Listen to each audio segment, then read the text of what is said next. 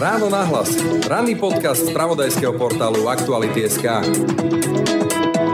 My keď počujeme slovo nevera, tak sa nám asi automaticky v mysli vyvstavia obraz. Sex. Áno. Hej, fyzická nevera, sexuálna, akoby podvedenie toho partnera. Ale nevera má tisíc podôb a niekedy tá nefyzická môže byť o to bolestivejšia, alebo tá emocionálna nevera alebo nevera vo forme zrady. Približne každé druhé, v lepšom prípade každé tretie manželstvo končí u nás rozvodom. No okrem ťažko uchopiteľného argumentu o rozdielnosti názorov, povách a záujmov patrí medzi najčastejšie dôvody rozvodov aj nevera. Tá je pritom veľmi častým a zásadným elementom nielen v manželstve, ale aj v iných typoch vzťahov. Prečo sme až takíto neverníci? A čo to tá nevera vlastne je? Je neverou iba explicitné sexuálne podvedenie partnera, alebo je to už aj zdanlivo nezáväzné internetové flirtovanie? Či dokonca je možné za neveru považovať aj pozeranie porna? Keby sme boli naozaj monogamní, tak nepotrebujeme to striedanie, ale my sme sériovo monogamní, že my chceme mať tú istotu byť s tým partnerom a byť zamilovaný, cítiť tú exkluzivitu, cítiť, že som špeciálna, on je pre mňa špeciálny, ale to po istej dobe vyprchá. Fenomén neverí skúma vo svojom pripravovanom dokumentárnom filme Hranice vernosti dokumentaristka Diana Fabianová. Témou dokumentu, ktorý obnaží aj súkromie samotnej autorky, je však i koncept radikálnej úprimnosti vo vzťahoch. Ako teda vnímame to, čo je nevera? A sme vôbec pripravení zdieľať s partnerom naozaj úplne všetko a byť tak pre neho sexuálnym partnerom, priateľom a životným partnerom v jednom? Alebo je tento koncept exkluzívneho monogamného vzťahu už prekonaný? No a ako éra internetu zmenila naše vzťahy a to, ako sa do nich dostávame? Témy a otázky pre dokumentaristku a matchmakerku Dianu Fabianovú. Vždy, keď sa rozprávame o tejto téme, tak potom aj asi tu budú komenty pod tým, že no ale vôbec nie, moji starí rodičia mali nádherný vzťah. Ja to nikomu neberiem, aj úžasné, ak mali nádherný vzťah, ale veľmi veľakrát to bolo len na povrchu a keby sme šli hlbšie do toho vzťahu, tak buď tam bolo aj násilie, alebo tam boli nevera z jednej alebo z druhej strany a že my sme to všetko dávali pod koberec, ale neriešilo sa. Toto sa prenáša. Počúvate ráno na hlas. Pekný deň a pokoj v duši praje. Brani Robšinský. Počúvate podcast Ráno na hlas. Môžu byť obľúbené modely Hyundai ešte výhodnejšie? Áno, so špeciálnou edíciou Play. V modeloch Hyundai i30, Bayon a Tucson nájdete atraktívne čierne spätné zrkadlá, čierny poťah stropu, vyhrievaný volant a sedadlá či inteligentný kľúč – Ušetrite stovky eur a spoznajte všetky výhody Hyundai Play na www.autopolis.sk alebo v predajniach Autopolis na Panonskej, na Boroch alebo na Račianskej 155A.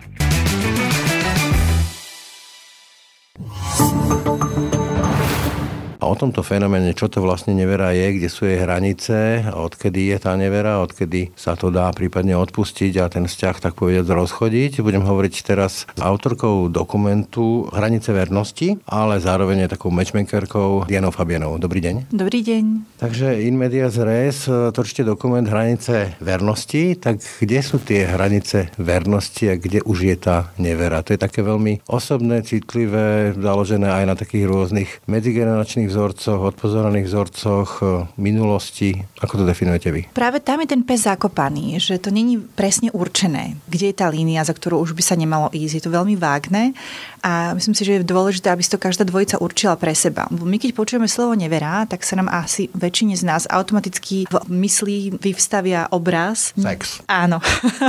Hej, fyzická nevera, sexuálna, podvedenie toho partnera. Ale nevera má tisíc podôb a niekedy tá nefyzická môže byť o to bolestivejšia, pre niektorých ľudí určite, že tá emocionálna nevera alebo nevera vo forme zrady. Myslím tým, keď nie sú dva partnery k sebe lojálni, že sa nepodporujú alebo že za chrbtom urobí niečo, čo toho druhého poškodí, buď aj profesne alebo ľudský, alebo proste tých možností je strašne veľa. Ale teda sa to zužuje na tú fyzickú, možno preto, že tá, bola, tá je najľahšie rozpoznateľná a trestateľná.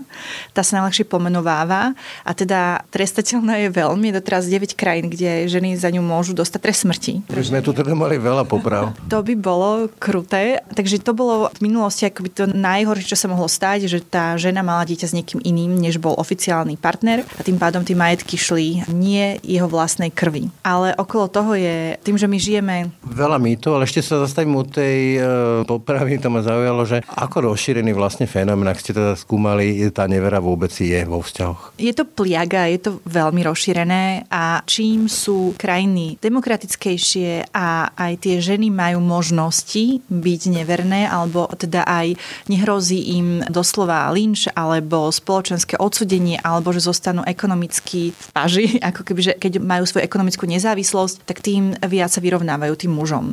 A samozrejme, že tí muži sú neverní s tými ženami, ale to číslo možno je preto vyššie od tých mužov, lebo sú neverní so ženami, ktoré sú ešte nezadané. Sériovo neverní prípadne? Aj sú sériovo neverní, hej. Ale teda ono to není ani o tom, že by tie ženy mali vyššiu morálku alebo im bola viac proti srsti tá nevera, alebo sa ukazuje, že napríklad sever Európy, kde tie ženy sú rovnoprávne s mužmi, tak tam dosahujú rovnaké čísla aj žensk, rovnako dosahuje číslo ženská nevera ako mužská, dokonca predčujú mužov. A ženy sú aj radikálnejšie v tom, že keď majú prípadne ten pomer, tak oni sa potom ale aj zároveň viac rozvádzajú, že nechcú to ťahať na dve strany. Viac to spájajú ten sex so vzťahom, ako keby? Hej, muž zase veľmi generalizujeme, samozrejme, že závisí od osobnosti, ale teda keď sa na to pozrieme v hrubých číslach, tak muži skôr volia tú cestu, že máte paralelné vzťahy a dávať to na viacero strán, alebo na dve strany, alebo na viac. A ženy sa potom rozhodnú pre toho ďalšieho partnera. A zalaskujú. Utnú, zalaskujú sa, utnú, ale, ale hej, je to taký spôsob uniku z toho partnerstva, alebo teda je to taký motor, že dobre, tak teraz je niečo zaujímavé, nové, a, alebo oveľa silnejšie, alebo proste toto je to, čo som hľadala a idem do toho. No, možno je to naplnenie toho, o čom sa tu dlho hovorí aj medzi sociológmi, že človek je sériovo monogamný, že vlastne tým, že žijeme dlhšie, oveľa dlhšie, ako povedzme, že v stredoveku, alebo ešte v staroveku, keď vznikli inštitúty manželstva, tak je otázka, či sme vôbec schopní mať 50 rokov monogamný vzťah. No, myslím, že tá odpoveď je práve v tom, že sa polovica partnerstiev rozvádza a rozchádza, že ľudia majú nie jedného partnera za život. A teda vrát... Pardon, to si dovolím polemizovať, to nie je odpoveď, lebo mať e, akože nejaký úlet neznamená mať vzťah. Takto si to mnoho mužov aj definuje, že mám nejaké úlety, ale to nenaplňa definíciu vzťahu, to sú len akože spestrenia toho vzťahu alebo možnosť vyrozprávať sa, ohúriť niekoho, ale nenabúra mi to vzťah. Uh-huh. Keby sme boli monogámni, tak by sme nemali tú túžbu byť s viacerými ľuďmi za život. A teraz myslím aj to, že meníme, že hľadáme toho partnera. Že by sme si našli toho jedného a s tým sme spokojní. A to by bolo idylka. A takí ľudia aj sú, ale ich málo, vraj sú to 2%. O snehu Lenke tak písali. Tie rozprávky nás veľmi k tomu motivujú a tak, ale potom tá realita je o to ťažšia. Tie končia svadbou, ale už nikdy sa nepíše, čo bolo po svadbe. Len potom príde tá mladšia sestra Snehulienky a už sa to... No ale teda, že... Rodine to berie. Jaj, no, že bolo by to oveľa jednoduchšie, keby sme boli monogamní od prírody, väčšina z nás, alebo všetci, že by nebolo toľko drám a všetkého toho, čo je okolo tých nevier alebo okolo rozchodov, ale teda vidíme, že ľudia, keď majú možnosť, tak tých partnerov majú za život viacero. Opäť, nechcem sa dotknúť tých, ktorí sú spokojní s jedným, je to úžasné, že to tak majú, ale väčšina teda ľudí to tak nemá. A tým, že prichádzajú, je to zlý timing, hej, že tá nevera je vlastne zlý timing, že stretnem niekoho, ak teda ide naozaj o vážny vzťah, že s kým chcem byť viac. Ale potom sú tu samozrejme také tie úlety, ale pointa je teda, že keby sme boli naozaj monogamní, tak nepotrebujeme to striedanie, ale my sme sériovo monogamní, hej, že my chceme mať tú istotu byť s tým partnerom a byť zamilovaný, cítiť tú exkluzivitu, cítiť, že som špeciálna, on je pre mňa špeciálny, ale to po istej dobe vyprchá a my tie adrenalinové pocity a tie motyle v bruchu chceme zažívať znova. A tým, že aj sme spoločnosť narcisistická, čo si budeme hovoriť, že fungujeme na vzruchoch. Teraz tie sociálne siete to veľmi podnecujú, že tam máme stále nejaké odmeny v podobe lajkov a srdiečok a verejnosť nás akože odmenuje za nejaké zaujímavé fotky a za to, že aký máme život, ako vyzeráme, tak my chceme tie vzruchy mať stále viac a viac a to sa pretavuje do tých vzťahov a už to má aj svoj názov. Antropológovia a sociológovia teda tomu dali názov, že tekutá láska, že my ideme zo vzťahu do vzťahu, že ako náhle sú tie problémy, tak je z jedného vzťahu preplávame do ďalšieho. Lebo máme strach zo samelosti. Strach zo samelosti aj máme pocit, že môžeme mať niečo lepšie, že tých možností je veľmi veľa, ale tá iluzórna kvantita nezodpoveda kvalite a tiež je to iluzórne, lebo naozaj to, že tam sú tisícky tvári na aplikáciách, neznamená, že ja si s nimi všetkým budem rozumieť a sú to vhodní partnery na život. Otázkou ale možno je nie len povedzme, že toto vysvetlenie, akože narcistické, alebo čo nechce byť sám a tak ďalej, ale povedzme, že Arabi to tak majú, že každý 7 rok si menia meno, lebo že teda človek sa mení v tom vývoji a jednoducho môže sa ukázať, že v tej ceste životnej si prestaneme zásadne rozumieť, že sme niekto iný po tých 10-15 rokoch ako ten náš partner a logicky sa tie cesty rozídu. Potom je otázka, že prečo zostať spolu. Určite. Takto, my keď počujeme slovo nevera, tak to má hneď negatívnu konotáciu. A rozumiem, lebo sú rôzne druhy nevier a od veľmi nechutných až po úplne pochopiteľné a niekedy tá nevera práve vedie k tomu, že si nájdem svojho životného partnera, že takúto spriaznenú dušu, že ten, čo bol predtým, alebo tá, čo bola predtým, to nebolo to, čo ma naozaj skutočne naplňalo a tá nevera mi umožní byť s niekým, s kým je to oveľa, oveľa lepšie. Takže ono sa to ťažko aj posudzuje, odsudzuje. A keď to vzťahnem na seba napríklad, tak ja som tiež svojho terajšieho muža začalo to ako ľubostná aféra, hej, že mali sme nedokončené vzťahy. A teraz vlastne to teda je niečo zlé, hej, lebo teda on mal vzťah, ja som mala taký nedoriešený vzťah. Začali sme spolu fungovať, ale teda ja ho poznám od puberty, ale teda sa to preklopilo až oveľa, oveľa rokov neskôr.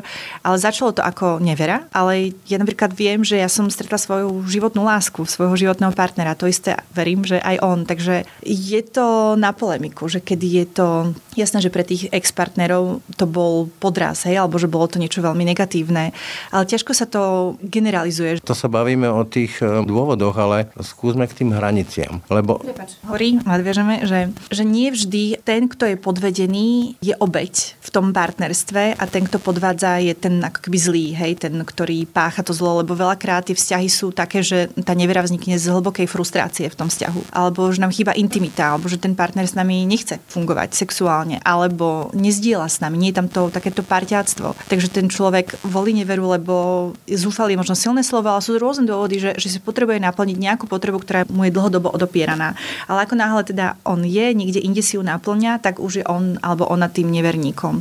Takže to veľmi je ťažko súdiť zvonku, kto je tam ako keby ten chybný článok, alebo prečo sa to udialo, lebo to je vždy o tej dynamike tých dvoch ľudí a to vedia len oni najlepšie, ale tiež by mali mať ten vhľad. V každom prípade pri tomto typu vzťahov sa miešajú dva koncepty, ktoré sú tak trošku v protiklade alebo dosť zásadne v protiklade. A to je taký ten romantický koncept Tristana a Izoldy, akože romantická láska na druhej strane, ako keby právny záväzok, povedzme, že manželstvo, kde máme zostať verní, až kým nás smrť nerozdelí, to sa trošku bije a v minulosti to bolo o tom, že vlastne muž zabezpečuje tú ženu, tá nemôže pracovať a tak ďalej, čo s láskou nemá nič spoločné. V Indii sa stovky miliónov žien vydávajú, absolútne netušia, prečo by sa mali vydávať z romantickej lásky, ale keď sme hovorili o dôvodoch, poďme teraz tým hraniciam. Neverí, lebo presne to si definujeme veľmi rôznorodo. Od povedzme, že tej explicitnej nevery sexuálnej až po to, že povedzme, že ten partner má finančné ťažkosti alebo má nejakú vážnu chorobu alebo jednoducho problémy v práci a nezdiela to so svojím partnerom, ale má povedzme priateľa, priateľku opačného pohľavia, kde to zostáva na tej priateľskej rovine a kde povedzme rieši aj svoje manželské problémy s niekým iným. A mnohí to môžu považovať za neveru a považujú to za neveru. Určite, napríklad keď si to zoberieme vždy podľa že na seba, hej, tam je to najlepšie nejak ukázať, ilustrovať, tak mne by napríklad vádilo, keby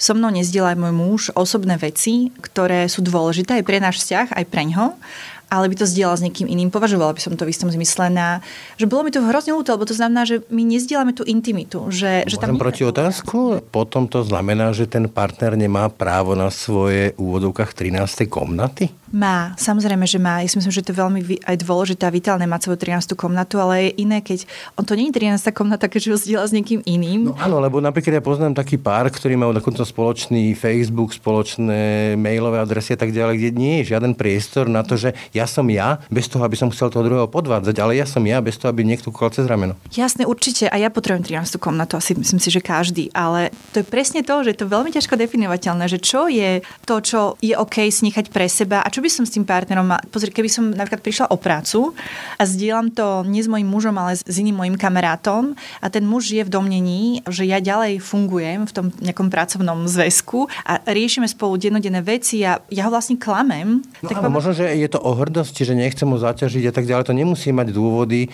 tej v úvodovkách neverí. Nemusí to skončiť no, sexom, ničím podobným. Nie, nie, samozrejme, to je akoby iná rovina. Zase je toto zdieľanie a je to o tom, že čo je pre nás presne, zase zadefinovať, čo je pre nás nevera, alebo ten pocit, že vlastne nemáme tú dôveru vo vzťahu. Ja si myslím, že najbolestivejšie na nevere je pocit, že žijeme v inej realite, aká je. Hej? Že tam je to klamstvo, že tam je nejaká forma podvedenia v zmysle, že neviem pravdu, že ten partner mi zamlča niečo, čo keby som vedela, tak by, a nie, že by ma, hej, na jednej strane, že by ma bolelo, keď tam je napríklad iná osoba, alebo že mi nedôveruje, že ja zvládnem niesť tú ťarchu spolu s ním. Bolo mi im to ľúto, hej, že Čiže je to potom o očakávaní, ktoré máme od vzťahu. Lebo aj tie sa menia. Ako napríklad Gabo Bianchi, sociológ, mi hovoril, že kedy si boli tie očakávania taký výmenný biznis.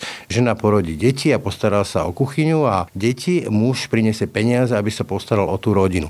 Dnes ale očakávame vo vzťahu, že to bude milenec, priateľ, spoločné ciele, spoločná cesta a strašne veľa ďalších vecí, ktoré jednoducho na jedného človeka naložiť môže byť veľké bremeno. Absolútne. Hej, teraz ten partner plní funkciu všetkých týchto vecí, ktoré si ty pomenovala. To je hrozne náročné. Veľmi náročné. A preto je dôležité si zadefinovať tie hranice, alebo teda tie pravidlá, každý svoje, ale aj o tom stále komunikovať. Že máme pocit, že keď sme v tom akože monogamnom vzťahu, tak je všetko jasné, že my si slúbime vernosť a tým pádom každý vie, čo má robiť. Ale to tak není. Hlavne tým, že ten život sa tak zmenil a je tak rôznorodé možnosti sú tej nevery alebo toho prekračovania hraníc.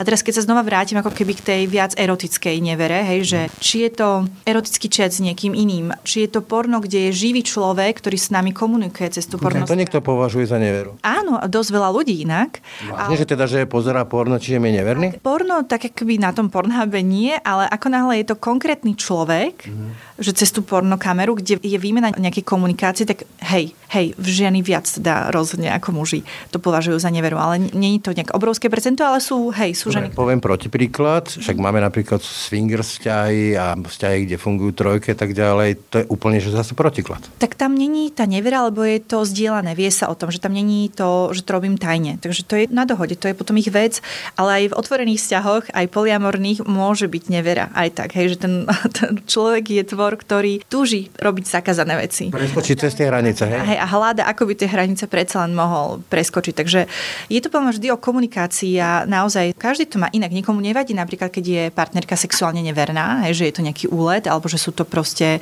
neemočne zainvolvované vzťahy, ale to sa tiež dá ťažko ustrážiť. Že keď... Povedzme, že starší pán, ktorý ju má a povie, tak uži si, lebo však ja už nevládzem. Ale aj mladý, ktorý robí to isté, ale sa mu nechce. Sú rôzne, akože nikto môže mať pravidlá, ktoré sú pre druhého absolútne nepriateľné, ale im vyhovujú a to je úplne fajn na nich. Len treba si to povedať. Že Čiže dostávame sa vlastne k tej pointe, že celé je to, lebo podľa mňa nevera akomkoľvek slova zmysle, a teraz to môže byť aj v priateľskom vzťahu, je o porušení dôvery. Aha. Čiže dostávame sa na začiatok a je to o vyjasnení si, čo vlastne spolu chceme, kde máme tie hranice a čo považujeme za prekročenie tých hraníc. Takto? Presne tak, áno. Tak Sme schopní vôbec e, sa o tom rozprávať, lebo moja skúsenosť je, že ľudia veľmi nekomunikujú o svojich vzťahoch a to bôž o tom, kde sú ich tabu a kde sú ich hranice. Práve preto, že sú to tabu, tak to schovávajú niekde úplne že pod stôl. Máš opäť pravdu a je to veľmi bizarné, že aj veľmi chytrí, uvedomili ľudia v iných sférach, ľahko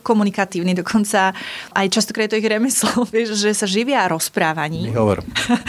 Ale ako náhle ideme do tej veľmi intimnej sféry, tak tam je zásek. A je nám neuveriteľne ťažké komunikovať aj svoje potreby, aj svoje frustrácie, aj sklamania, aj túžby, že bojíme sa toho, že nás ten druhý nepochopí, že nás odmietne.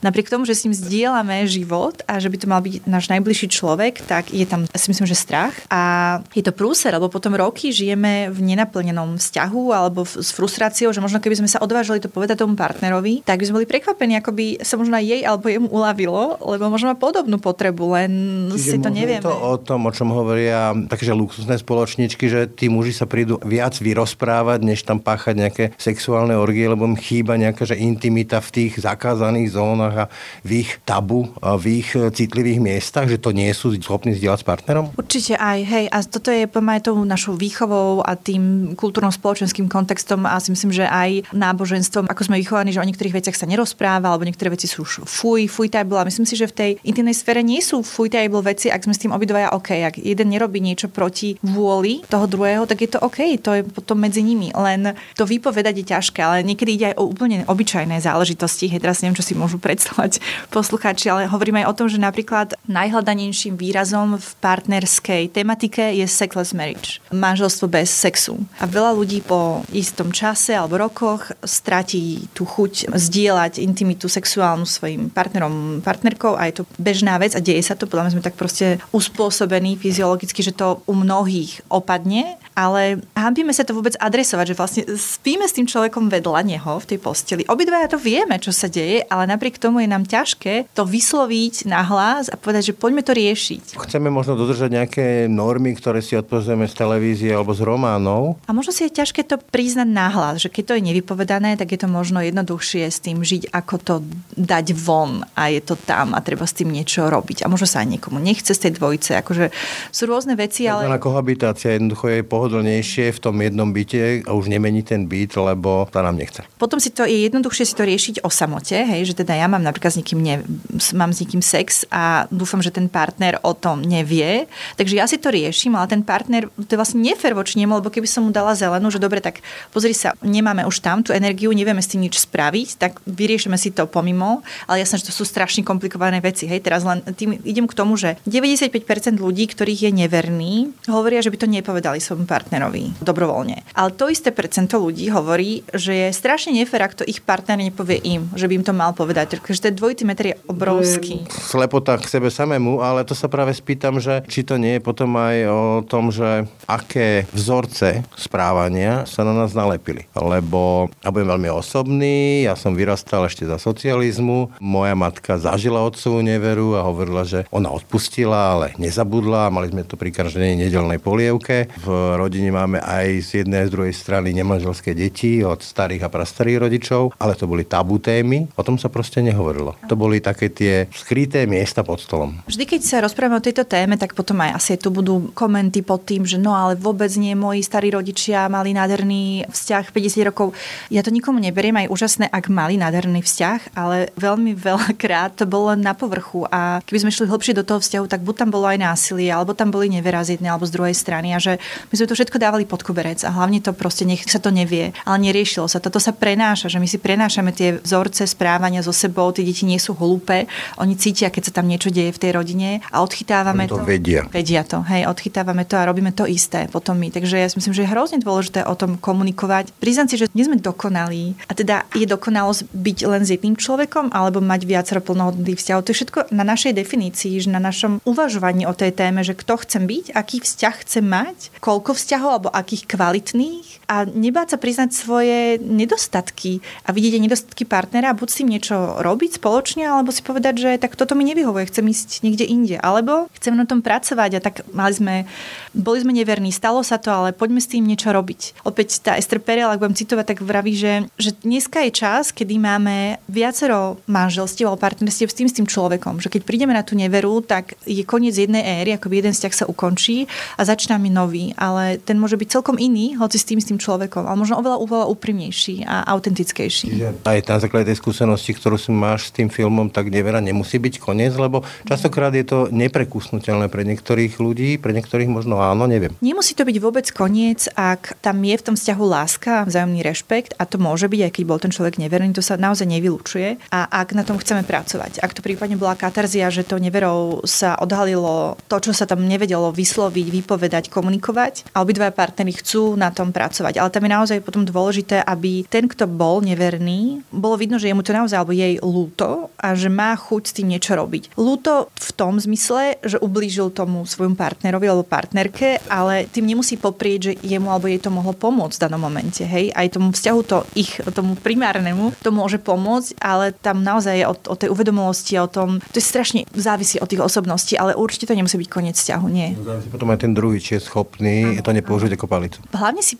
uvedomiť, že čo on alebo ona robila, lebo je pozoruhodné, ako dokážeme zabudnúť na vlastnú neveru alebo na vlastné poklesky alebo proste slabosti a odsudzovať toho druhého človeka, lebo to je priznané alebo odhalené, ale že si zoberme, že koľkokrát sme, teda hovorím aspoň o sebe, hej, že moje nedokonalosti strašidelné, že nezabudnú na to pri tom, keď sa hneváme na toho partnera, že čo sme my, kde sme sa, kde sa my nachádzame na tej morálnej osi alebo na, v tých morálnych výšinách. Asi najdeštruktívnejšie a najhoršie na tom celom je to klamstvo. To je strašne zničujúce. S týmto sa dá nejako potom žiť ďalej, povedzme v tých vzťahoch, keď hovorí, že aj po nevere sa ten vzťah vie rekonštruovať? Klamstvo má ťažba. To je také naozaj bremeno a ťažito a ja si myslím, že obrovské uvoľnenie, keď sa dá tá pravda von, keď sa nemusí klamať, ale to by sme nemali hovoriť vtedy len ako, že sa sami seba odbremeniť, že to hodím na toho druhého partnera a teraz vieš o mojej nevere a dealuj s tým, že je to skôr o tom, že keď chcem nejak, myslím si, že je dôležité, aby vedela alebo vedel, čo sa stalo, aby sme mohli ten vzťah zlepšiť. Ale nie len to tak hodiť, že ja sa vyspovedám a som čistý, že toto podľa mňa naozaj nefunguje. Závisí to zase, že strašne od okolností, podľa mňa, veľmi od tej dynamiky toho vzťahu. Není podľa mňa univerzálny,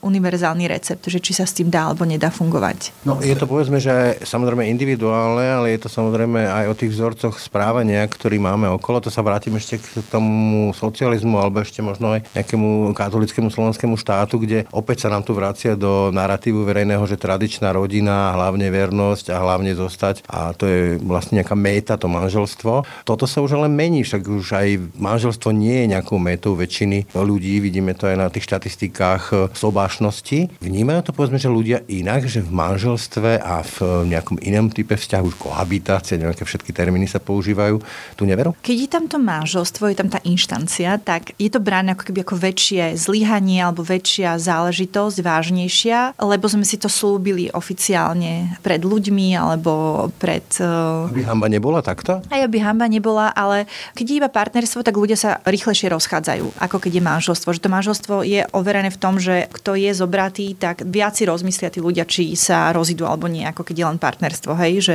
je že to, to o deťoch? Vyplýva, a je to aj o deťoch, ale tým nechcem povedať, že je menej, menej neverí v manželstve, len ten rozchod je, rozvod je náročnejší ako rozchod. Takže asi preto aj, že máme proste viac prekažok, aby sme sa rozišli, ale tá tradičná rodina, fakt to je mýtus v tom, že tie vzťahy neboli šťastnejšie, alebo boli menšie očakávania, áno, ale bolo tam takisto veľa viac násilia, alkoholizmu. A zrejme aj ten neveril, len sa o tom nepísalo, nehovorilo. Len tie ženy nemohli odísť, lebo nemali kam, nemali finančné zabezpečenie, nemali pomoc z komunity. To bolo veľmi náročné, že ja si myslím, že môže byť šťastný vzťah, ak není rovnoprávny, že ak obidvaja ľudia tam nie sú z vlastnej vôle a keby chceli odísť, tak môžu. Že ak tam je jeden z tých dvoch, ktorý nemôže, tak ten druhý to my, ľudská natura, bohužiaľ vidíme to všade naokolo aj čo sa deje v spoločensko-politickom dianí, že ako náhle niekto má tú výhodu, tak to zneužíva. Takže ten človek, ktorý je vo výhode ekonomické alebo mocenské alebo fyzickej síly, tak proste to zneužíva. Takže že ja si myslím, že hrozne dôležité, aby aj tie ženy mohli mať tú voľbu odísť, keď chcú. Ale možno ešte k tomu klámstvu, že ja som sa tiež rozhodla s mužom, že si budeme hovoriť absolútne, ako sa bude dať. Radikálna úprimnosť sa tomu hovorí? Úprimnosť, že ideme skúsiť taký experiment, že mi sa nechce klamať, že fakt je to náročné, nie je mi to príjemné, nechce sa mi. Zároveň viem, že som tvor úplne nedokonalý a že mám zlyhania, robím chyby a všetko, ale tým, že sme sa takto rozhodli a skúšame to, tak je to obrovská úleva. Ja si myslím, že sa náš vzťah veľmi upevnil, tak otužil. Môžeme jednu podotázku alebo upresnenie. Tá radikálna úprimnosť sa týka aj pocitov, že povedzme, a tak videla som niekoho alebo stretla som niekoho a ten sa mi páči, lebo aj toto napríklad niektorí považujú za už za zárodok nevery. Áno, toto ja nemám vôbec, že by mi to vadilo, že mi príde skôr také vtipné, že si myslíme, že sme jediní, ktorí sú atraktívni pre nášho partnera. Keby tak bolo, tak nefunguje Pornhub ako najfrekventovanejšia stránka na internete, lebo ľudia sú vizuálne tvory a vzrušuje nás x rôznych typov ľudí. Protireakcia, ja si myslím, že Pornhub do veľkej miery môže byť aj o pohodlnosti, že sa mi nechce ísť e, do baru niekoho zbaliť a je to pohodlnejšie zapnúť počítač. Samozrejme, ale to hovorím o tom, že nie sme priťahovaní len jedným človekom. Hej, samozrejme, keď tam je láska, tak je to úžasné, chceme byť len s tým jedným, ale potom to zaľúbenie opadne aj normálne, že sa nám páčia iní ľudia. Teraz nehovorím, že to musí zajsť ďalej, ale keby to, že mi povie, že sa mu páči niekto iný, je to... Tak neroz, nezodpovedám. Ja som radšej rada, že mi to povie, že si toto pre nás není nejaké tabu. A hej, jedná sa aj o pocity, alebo o to, že keď to aj zdieľam s tým človekom, tak keby išlo do tuhého, že naozaj to sa preklápa do niečoho vážnejšieho, tak keď to poviem tomu partnerovi, tak je to vonku, není to tajné, vieme s tým pracovať, je už viac človek rozmyslí, či ide do nejakej nevery alebo nie, alebo je to všetko vypovedané. Aj to je oveľa menej atraktívne, lebo to nie je to zakázané. A hej, to tajomstvo tam nie je. Nestráca potom ten vzťah, tú auru tajomnosti a to je o tom, že čo viem, že čo kúpim tomu partnerovi, či ho prekvapím, hej, keď má sviatok a tak ďalej. V tom je tá tajomnosť, čítať, čo si tak myslí a tak ďalej. Nestráca sa tou radikálnou úprimnosťou nejaká taká chémia v tom vzťahu? Nemyslím si na nás, keď to beriem, tak si myslím, že to fakt nabralo práve že na takej intenzite, že viem, že môžem povedať hocičo a on sa nezhrozí, ale že to berie, že ma akceptuje a že nad tým uvažuje a že naopak je to podľa mňa silnejší ten vzťah. A zase je plno veci aj tak, ktoré môžu byť tajomné a prekvapivé a aj tak, akože práve, že pointa je pracovať na tom vzťahu, hej, že nie len, že poviem, že vieš čo, mi sa páči niekto iný, ale poviem, že fakt ma zaujal tento muž, aký mi sa to stane fakt raz za uhorský rok, ale potom pracovať na tom spoločnom vzťahu a tam sa dá vymýšľať a mať rôzne. To nekončí vlastne tou spovedou, hej? Nie. Poďme teraz ešte k e, tomu, ako sa to môže meniť, tento fenomén neverí typom vzťahov, ktorý máme. Ja hovorím teda, že už sme sa niekam posunuli, povedzme od toho socializmu, od e, nejakého slovenského štátu, že manželstvo už nie je jediná forma legálnej alebo spoločensky akceptovanej formy vzťahu. Dneska máme tých vzťahov alebo typov vzťahov na psiu knižku a všelijako takto sa tomu hovorí, ale už máme dokonca aj poliamoriu a otvorené vzťahy, také, že vlastne ty si rob čo chceš, hlavne, že o tom ja neviem a naopak. Mení sa ten fenomén neverí typom tých vzťahov, alebo stále je to niečo, čo je v podoby tých vzťahov rovnaké? To je ťažká otázka, zložitá. Neviem, či viem odpovedať, lebo to tak nemám prebadané do také, to by trebalo nejakú naozaj vzorku a vedieť, ako to tam presne funguje. A, a skúsenosti, čo má. Ale keď sú otvorené vzťahy alebo poliamorné, tak je viac tam tých elementov. Teda možno nie každý vie, čo si potom má predstaviť. To znamená, že otvorené vzťahy je, že není to exkluzívne partnerstvo, že tí partnery môžu mať viacero partnerov ďalších. S vedomím toho druhého. S vedomím toho druhého a už závisí do akej miery sú ochotní vedieť tie podrobnosti, že či len nehovor mi to, ale rob si, čo chceš, alebo chcem vedieť, kde si, čo robíš, s kým. A čím je viac elementov ľudských v tom vzťahu, tým je to komplikovanejšie, náročnejšie, lebo každý má svoje očakávania, potreby a tak ďalej. Takže je to podľa mňa riadna haluška, ale je fajn, ak to obidvom vyhovuje a je to na nich a takto majú uspokojené tie potreby, že vlastne ten jeden človek nedokáže uspokojiť tie potreby, ale tým pádom sa to rozdeli medzi viacerých. A ak sú s tým obidva OK, tak super. Len tam treba mať veľmi vyjasnené, každý by mal vedieť, kde stojí, kde je jeho mm. Miesto alebo jej miesto, lebo tam môže dôjsť k veľmi veľa nedorozumeniam. Čiže aj tam ten fenomén nevery môže byť môže. a je. A každý to môže vnímať inak, takže on môže mať pocit, že ona mi je neverná, alebo mne povedala, že dneska sa stretne s Jožom. Mm. A ja som myslela, že bude s nami doma. Akože tam rôzne ďalšie situácie nastávajú, ale je super, ak dokážu obidvaja dovoliť tomu partnerovi si naplniť nesplnené potreby, ak je to ich prípad. Lebo neveraj vlastne, že iba ja si plním tú svoju, ale tomu druhému to nedovolím. A toto je, že OK, ale zase to musí byť vzťah, ktorý je rovnoprávny, lebo môže povedať mu, že vieš čo, máme otvorené vzťahy, ale on vie, že tá žena, ak má tri deti, tak bude musieť byť doma, on si chodí, proste má sexuálne partnerky inde, alebo je na ňom ekonomicky závislá, alebo naopak, alebo tá žena, ktorá je napríklad v tom dokumente už tam teraz nebude v tom novom zostrihu, ale mala som takú predstaviteľku, ktorá bola veľmi úspešná komička, dobre vyzerajúca a teda mala poliamorné vzťahy, to znamená, že mala veľa partnerov, o ktorých jej primárny partner vedel. A teda sa s ním dohodla, že každý si môže robiť, čo chce, lenže ten jej primárny partner bol oveľa fyzicky menej atraktívny, až veľmi neatraktívny a neznámy týpek, na ktorého tie ženy bol rád, že má túto... Ona bola taká vábnička? Ona bola vábnička, ona si teda fičala po tých rôznych uh, krajinách a mužoch a on tam doma sedel a čakal na ňu. Darmo mal to povolenie, lebo nemal ho ako aplikovať. Ale jej argument bol, však aj on môže, takže zase závisí. Čiže vlastne dostávame sa k novej definícii, možno čo je nevera, čo je vernosť, je to zdieľanie, nezdieľanie. Že keď to zdieľam, tak to nevera nie. Keď to nezdieľam, som ten sebec v tom, čo si uspokojím, akokoľvek to definujem, či už fyzicky alebo emocionálne, tak to už e, je nevera. Tak, hej, myslím si, že mám podobné nazeranie na to ako ty. Dostávame sa potom ale k ďalšiemu typu vzťahov, ktorý začína byť takou miernou módou. V Japonsku dokonca to nazvali, majú nejaký termín, teraz si presne nespomeniem. Ľudia, ktorí nemajú žiadny vzťah, ktorí nechcú mať žiadny vzťah, ktorí sú asexuáli. Ale nielen, že asexuáli, že nechcú mať sex, ale oni nechcú mať vzťah že ich to proste unavuje, otravuje, je to náročné mať vzťah niekým proste spolu bývať, hej, však každý to poznáme. Toto je ako významné a prečo sa to podľa teba deje, že ľudia rezignujú na vzťahy? Dokonca, keď to rozšírim, tak aj mnoho mladých ľudí sa im nechce nadvezovať vzťahy a uspokoja sa povedzme s nejakou takouto službou, aby si splnili nejaké svoje primárne potreby, ale nie sú ochotní riskovať v tých vzťahoch. Hej, na mňa ide z toho taký smutok, lebo si myslím, že ľudská bytosť je, túži zdieľať s niekým život a pekné zážitky, ťažké situácie, že nie sme uspôsobení tak, aby sme šli životom celý život sami. Ale rozumiem, že sú, že sú rozličné dôvody a častokrát za tým strach. Strach, že zraniť sa. Zraniť sa, nikoho si nenájdem, nikto ma nebude chcieť, aj tak budem sám, sama, alebo majú zlé zážitky presne z rodiny, že ja nechcem ísť do násilného vzťahu, nepotrebujem takéto problémy, nepotrebujem, aby na mňa niekto kričal, alebo ma bil Stačí jednoducho, že vzťah je otvorím svoje srdce a keď ho otvorím, riskujem, že mi ho niekto pošlepe. Plus je tak, tá doba je už tak onlineová a tak strácame tie komunikačné zručnosti naživo, že ľudia nevedia už ani ako nadvezovať tie vzťahy. Častokrát, keď trávime od detstva čas za počítačom, tak ani nevieme, že vlastne ako do toho reálneho života vhupsnúť. Je veľmi veľa ľudí, ktorí sú panici, aj páni, aj panici. U mužov je to akože chodia aj e, za mnou do... do že preruším, preto sa na to pýtam, lebo ty okrem iného, ako som v úvode uviedol, si taká matchmakerka, máš vlastne aj takú agentúru, alebo to nazvem, ktorá sprostredkuje nejaké vzťahy. Hej. A to sú ľudia, ktorí nemali žiadne vzťahy a vyzerajú normálne, sú normálni, akože sú to normálne fajn typci, ale buď mali takéto obdobie tej puberty a dozrievania a tej mladosti také, že boli utiahnutejší, alebo tam bola nejaká šikana, tak sa tak stiahli do seba, alebo dominantní rodičia, alebo niečo sa tam dialo, že nemali takú tú bežnú mladosť, kedy sa spoznávaš, máš prvé erotické zážitky a sexuálne.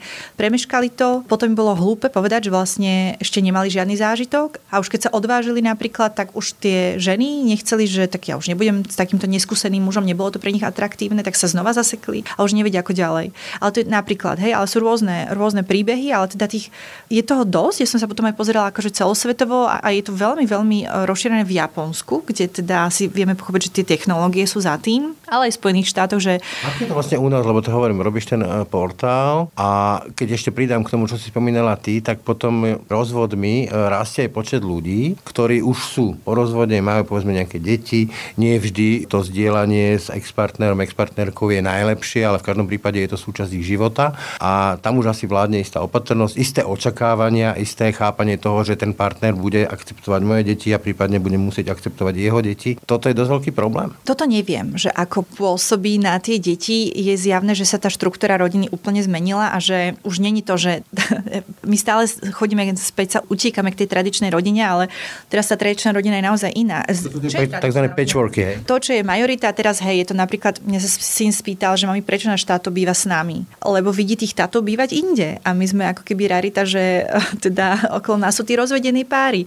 Takže to dieťa, ak to vníma, že takto je to od malička, alebo že toto je to, čo vidí na okolo, tak je to pre neho normálne. Nemusí to byť trauma, ak tí rodičia sú OK, ak tí vzťahy sú, skôr ide o kvalitu tých vzťahov. A už no, tí dospelí, že brdí to tých e, rozvedených alebo takých, ktorí majú už nejaké deti, bývalé vzťahy, v tom, aby nadvezovali ďalšie vzťahy? Určite niektorých, ale zase niektorých nie, že máme plno rodičov, ktorí hľadajú partnera, že sú single rodičia. Takže my sa skôr stretávame s tými, ktorí chcú hľadať partnera. Neviem, aké je percento tých, ktorí nechcú. Určite sú opatrnejší, hlavne ženy sú opatrené, že kto bude ďalším otcom alebo teda ďalším partnerom, ak majú to dieťa. Ale skôr ja teda sa stretávam s tými, ktorí majú chuť ešte to znova začať. A, ale je to náročné. Problém môže byť aj ten spôsob, lebo čoraz viac sa to prenáša na ten internet, na rôzne siete a nemusia to byť len zoznamky, ale môže to byť vyslovene, že sociálne siete. Ja si mám nejaké skúsenosti skúsenosti, ale mám v mojej vekovej kategórii priateľov, ktorí hovoria, že no, tak no way, ja toho človeka musím najprv vidieť, tam musí byť nejaká chémia. Môže to byť nebezpečné, lebo naozaj tam sa ľahko dá namotať niekto a tá realita potom môže byť drasticky iná. Je to nebezpečné, samozrejme, lebo my za normálnych okolností vieme aspoň trošku to podlúbie toho človeka, že tie kontakty, vieme nejakú referenciu, že je to kamera toho a toho, je to z tej a z tej rodiny, nejaké pozadie, ale na tých sieťach je úplne anonymný ten človek, on môže byť hocikto, za koho sa vydáva.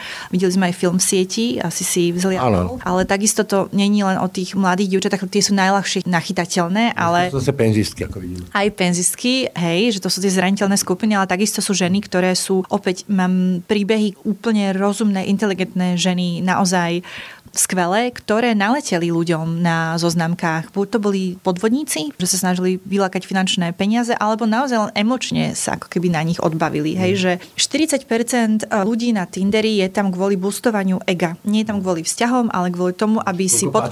dostal. Áno. A to môže mať rôznu intenzitu a hĺbku, lebo dobre, keď nám nikto len tak neodpovie, ale môže to ísť ako keby sa vyžívať v tom ďalej, že toho človeka obalamúti a zalúbi sa do ňoho tá žena, alebo ten muž do tej ženy a potom ho ona nechá tak, že tam si ľahšie to je ako s tým pornom, že tam si uspokojíme hociakú potrebu, tak toto ľahšie s tým anonymným človekom. Alebo Nie ten, je to pre nás človek, ktorý krváca, žije, plače. Áno, hej, aj sme viac chránení tou obrazovkou, nejdeme s našou tvárou reálnou a našou osobnosťou na trh, nemôže sa ona nejak verejne nás pohaniť.